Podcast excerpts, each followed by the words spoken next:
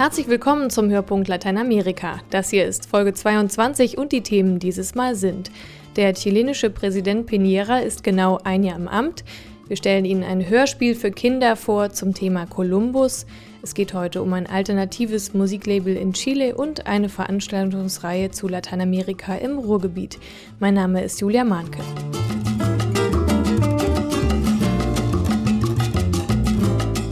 Heute vor einem Jahr, also am 11. März 2010, übernahm Sebastián Piñera die Präsidentschaft Chiles und nach langer Zeit mit einer Linksregierung hatte Chile damit einen konservativen Politiker gewählt. Dr. Leslie Wehner arbeitet am Giga-Institut in Hamburg und ist Politikwissenschaftler und selbst aus Chile.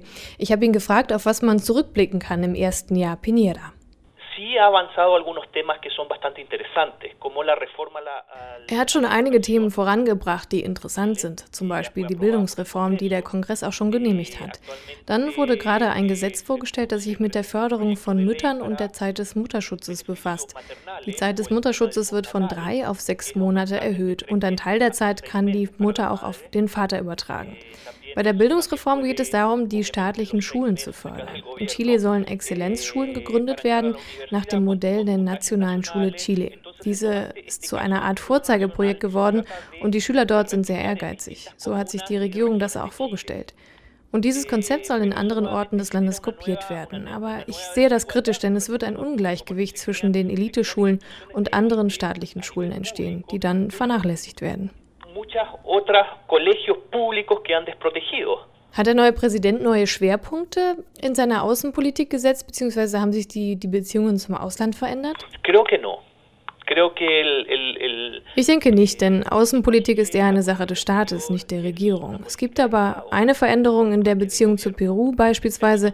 Chile und Peru sind sich beim Thema Meer nicht einig, also wo im Meer die Landesgrenzen sind.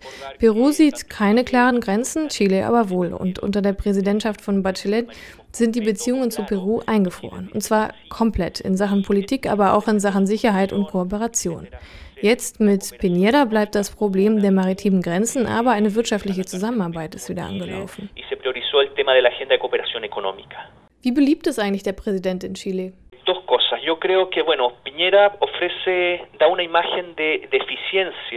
Piñera macht den Eindruck, effektiv und engagiert zu arbeiten, aber bei der Bevölkerung kommt kein Gefühl des Vertrauens auf. Er ist ja omnipräsent, in den Medien immer zu sehen, aber was zum Beispiel einen sehr schlechten Eindruck gemacht hat, ist, dass er nach dem Amtsantritt seine Aktien nicht verkauft hat. Er besitzt zum Beispiel Anteile an dem Fußballclub Colo Colo und das hat sein Image beeinflusst. Eh, Wenn sich der Präsident so in den Mittelpunkt stellt, was hat das für Folgen hinsichtlich der Beziehungen zu seiner Partei? Also steht der Präsident noch für irgendetwas außer sich selbst?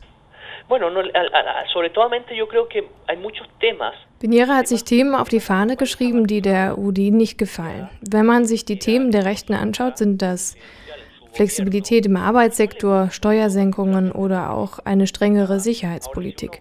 Und diese Themen spielen in der Regierung gar keine oder eine sehr kleine Rolle. Pineras Regierung steht mehr in der Mitte. Sie ist nicht rechts, aber das kommt auch durch seine Person und die Personalisierung der Regierung.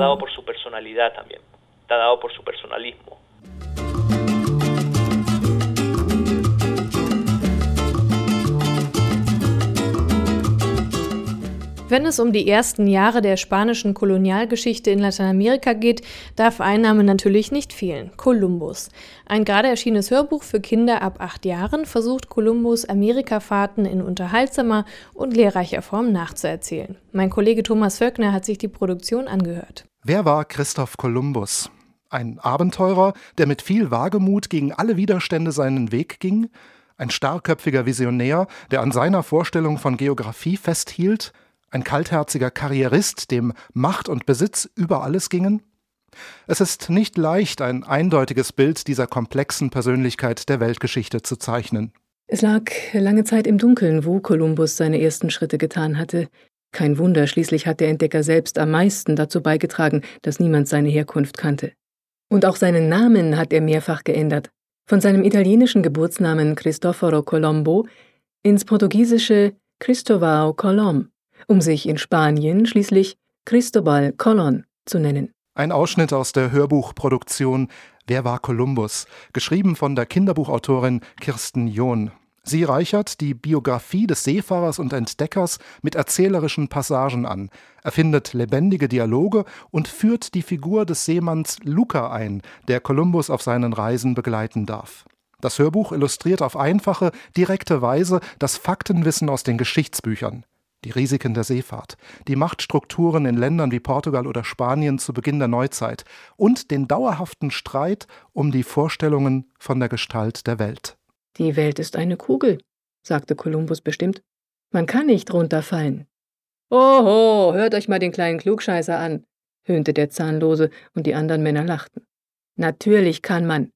Das steht schon in der Bibel. Kolumbus segelte bekanntermaßen von Spanien aus in westlicher Richtung, um Ostasien zu erreichen. Er wollte einen direkten Handelsweg zu den sagenhaft reichen Ländern Asiens finden und diese Gebiete fest an die spanische Krone binden. Im Namen des Königs und der Königin von Kastilien und Aragon nehme ich dieses Land in Besitz und taufe es San Salvador. Der Rest ging unter in lautstarken Jubelrufen, die einen Schwarm Vögel in der Nähe aufschreckten. Kirsten John gelingt es, das lebenslange Missverständnis des Christoph Kolumbus gut darzustellen. Sie erläutert, welche Fahrten er kreuz und quer durch die Karibik und entlang der Küste Mittelamerikas unternahm, immer auf der Suche nach dem asiatischen Festland. Kirsten Johns Interpretation der Geschichte besagt, dass Kolumbus kaum Interesse an dem Aufbau lebensfähiger Siedlungen oder an guten partnerschaftlichen Beziehungen zu den Indigenas zeigte. Sein langjähriger Begleiter Luca ahnt an einer Stelle, dass der zum Vizekönig erhobene Kolumbus ein schlechtes Vorbild für die spanischen Siedler und Soldaten abgibt, dass die Weichen auf Gewaltherrschaft, Sklavenhandel und Ausbeutung längst gestellt sind. In knapp einem Jahr sind wir wieder da und bringen euch Nachschub. Und ihr habt inzwischen sicher so viel Gold gesammelt, dass ihr mir als eurem Lehnsherrn ein Fass davon füllen könnt. Kolumbus lächelte. Die Leute lachten mit ihm. Sie hielten es für einen Scherz, was er sagte. Luca war sich sicher, dass es keiner war. Er kannte den erwachsenen Vizekönig Kolumbus inzwischen so gut, dass er wusste, dass bei Gold das Scherzen aufhörte. Wer war Kolumbus? Die neue Hörbuchproduktion bietet genaue, differenzierte und dabei lebendig und kindgerecht aufbereitete Antworten auf diese Frage. Das Kolumbus-Hörbuch von Kirsten John besteht aus zwei Audio-CDs und ist erschienen beim Label Auditorium Maximum und es kostet rund 20 Euro.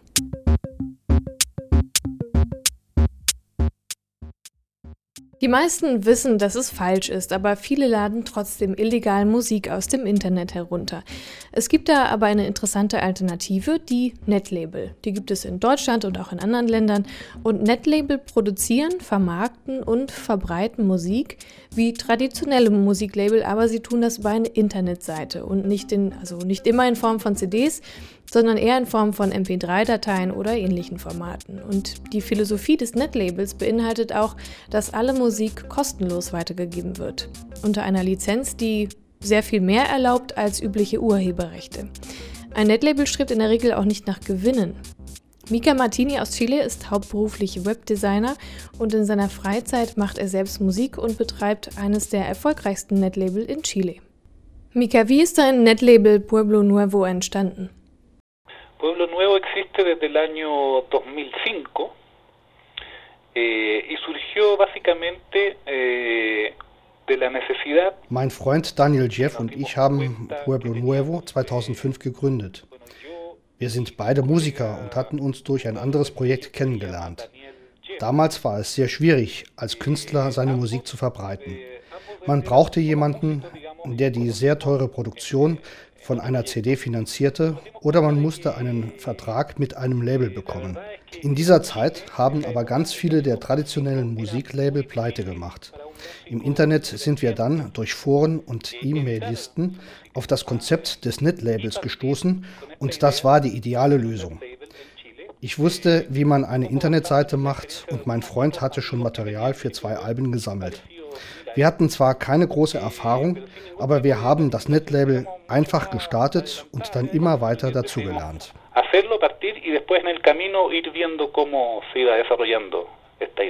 Einige denken ja wahrscheinlich, dass die Musik vielleicht nicht so gut ist, wenn sie im Internet kostenlos verteilt wird. Mit welchen Musikern arbeitet ihr denn zusammen? Nos podemos dar la libertad de publicar música desde gente Wir können alles aufnehmen und publizieren, worauf wir Lust haben. Wir haben schon mit nationalen Stars zusammengearbeitet, die Musikpreise in Chile gewonnen haben. Aber genauso haben wir auch Leute im Urlaub kennengelernt, die schon immer Musik machen wollten und denen wir dann eine Plattform gegeben haben. Die Qualität hängt einfach von den Machern ab. Jedes Netlabel entscheidet ja, welche Künstler es unterstützt und die meisten Betreiber haben ein gutes Gespür für Musik. Es gibt nur ganz wenige Netlabel, die einfach nur irgendwas veröffentlichen. Du bist hauptberuflich Webdesigner. Finanziert ihr das Netlabel dann eigentlich aus eigener Tasche oder verdient ihr damit Geld? Also mit Werbung auf der Internetseite zum Beispiel? Mit Werbung verdienen wir kein Geld, aber wir bekommen durch die Teilnahme an Wettbewerben finanzielle Unterstützung. Die chilenische Regierung hat zum Beispiel ein Programm zur Kunstförderung. Jedes Jahr kann man dort zum Beispiel eine CD-Produktion gewinnen oder Geld, um ein Musikfestival zu veranstalten oder auf Tour zu gehen. Wir haben schon mehrmals bei diesem Wettbewerb gewonnen und konnten CDs veröffentlichen und Konzerte im Ausland geben. Wir verdienen also indirekt Geld. Ich habe mir jetzt schon viele Netlabel im Internet angeschaut und die meisten veröffentlichen elektronische Musik. Wie kommt das? Ihr bietet ja auch nur elektronische Musik an. Fast nur. In Chile había muy pocos sellos electrónicos, digamos que funcionaran en forma independiente. In Chile gab es sehr wenige Musiklabel für elektronische Musik. Rock, Pop, Folklore und Hip-Hop haben in Chile ihre eigenen Plattformen und diese Musikstile sind gut etabliert. Die elektronische Musik war allerdings ein bisschen außen vor und es gab kaum Labels, die diese Musikrichtung vermarktet haben. Wir wollten deshalb etwas mit elektronischer Musik machen. Das ist die Stilrichtung, die uns gefällt. Das machen wir selbst auch und es ist natürlich auch viel einfacher zu produzieren, denn man braucht ja nur eine, vielleicht zwei Personen. Bei einer ganzen Band ist das schon wieder viel schwieriger. Also haben wir uns auf elektronische Musik konzentriert. In Deutschland ist seit einiger Zeit eine Kultur-Flatrate im Gespräch. Weil so viele Leute illegal Musik und Filme aus dem Internet herunterladen, haben äh, einige vorgeschlagen, eine Flatrate einzuführen. Und jeder Computerbesitzer würde dann einen pauschalen Betrag pro Monat bezahlen und könnte dafür so viel herunterladen, wie er will. Gibt es in Chile ähnliche Diskussionen? Sí, de hecho, eh, hace un par de años es gab vor einigen Jahren eine ähnliche Debatte hier. Die Gesetze für das Urheberrecht von Künstlern sind, soweit ich weiß, seit Anfang der 70er Jahre nicht verändert worden und berücksichtigen die ganze digitale Entwicklung überhaupt nicht.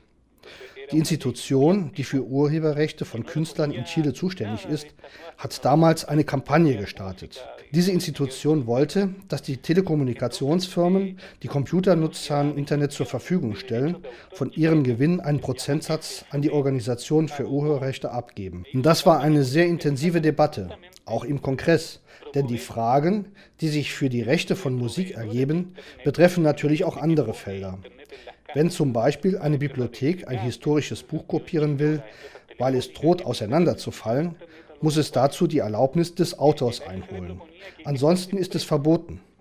Vor ein bisschen mehr als einem Jahr hat man das Gesetz dazu dann geändert, aber trotzdem viele Fragen nicht geklärt. Musikpiraterie ist ein allgegenwärtiges Thema in den Medien und die Idee, dass Internetprovider einen Teil ihres Gewinns an Künstler abgeben, hat sich nicht durchgesetzt. Wie sieht die Musiklandschaft in Chile heute aus? Sind die Musiklabel, die vor sechs Jahren alle verschwunden sind, äh, wiedergekommen? Vor kurzem habe ich eine Studie gelesen, die die Musikproduktion in Chile untersucht hat. Weniger als 4% aller Musik wird von traditionellen Musiklabeln herausgegeben. Der Rest, also mehr als 96 Prozent, erscheint auf alternativen Wegen. Entweder durch Netlabel oder ähnliche unabhängige Plattformen oder Künstler verbreiten ihre Musik selbst.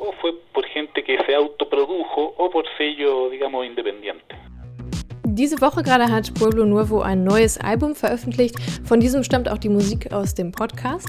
Und die Künstler nennen sich Castrol und sind aus Argentinien und Uruguay. Alle Links, zum Beispiel zum Label oder auch zu diesen Musikern, finden Sie auf unserer Internetseite hörpunkt-lateinamerika.de. Wer in Essen und Umgebung wohnt, mag vielleicht zu einer Reihe von Veranstaltungen kommen, die Advenia zum 50. Geburtstag veranstaltet. Wir holen sozusagen Lateinamerika in die Volkshochschule Essen. Caroline Kronenburg, Pressesprecherin von Adveniat. Bis zum 30. Juni gibt es da eine Vortragsreihe zu ganz unterschiedlichen Themen, beispielsweise Migration, Entwicklungszusammenarbeit oder die Kuna-Indianer in Panama. Die Veranstaltungen sind jeweils donnerstags von 19 bis 21 Uhr und Referenten sind unsere Lateinamerika-Experten von Adveniat. Außerdem gibt es Workshops zu Frida Kahlo und zum Thema Machismo. Und Höhepunkt ist dann der Tag der offenen Tür am 16. Juli in der Geschäftsstelle von Adveniat und in der Volkshochschule in Essen. Der nächste Termin ist direkt morgen. Da geht es um Frida Kahlo. Und wem das zu kurzfristig ist, am 24. März geht es um das Thema Migration. Die Referentin ist Magdalena Holstrattner, die bei Adveniat das Mexiko-Referat leitet.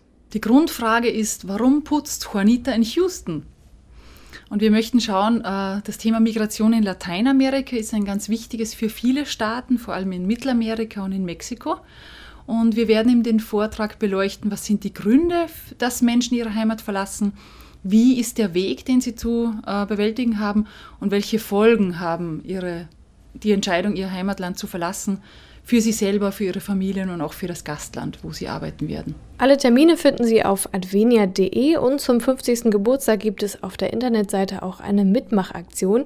Sie können im Jubiläumsbereich eine Botschaft und ein Foto hochladen, das dann Teil eines großen Mosaiks in der Form des lateinamerikanischen Kontinents wird.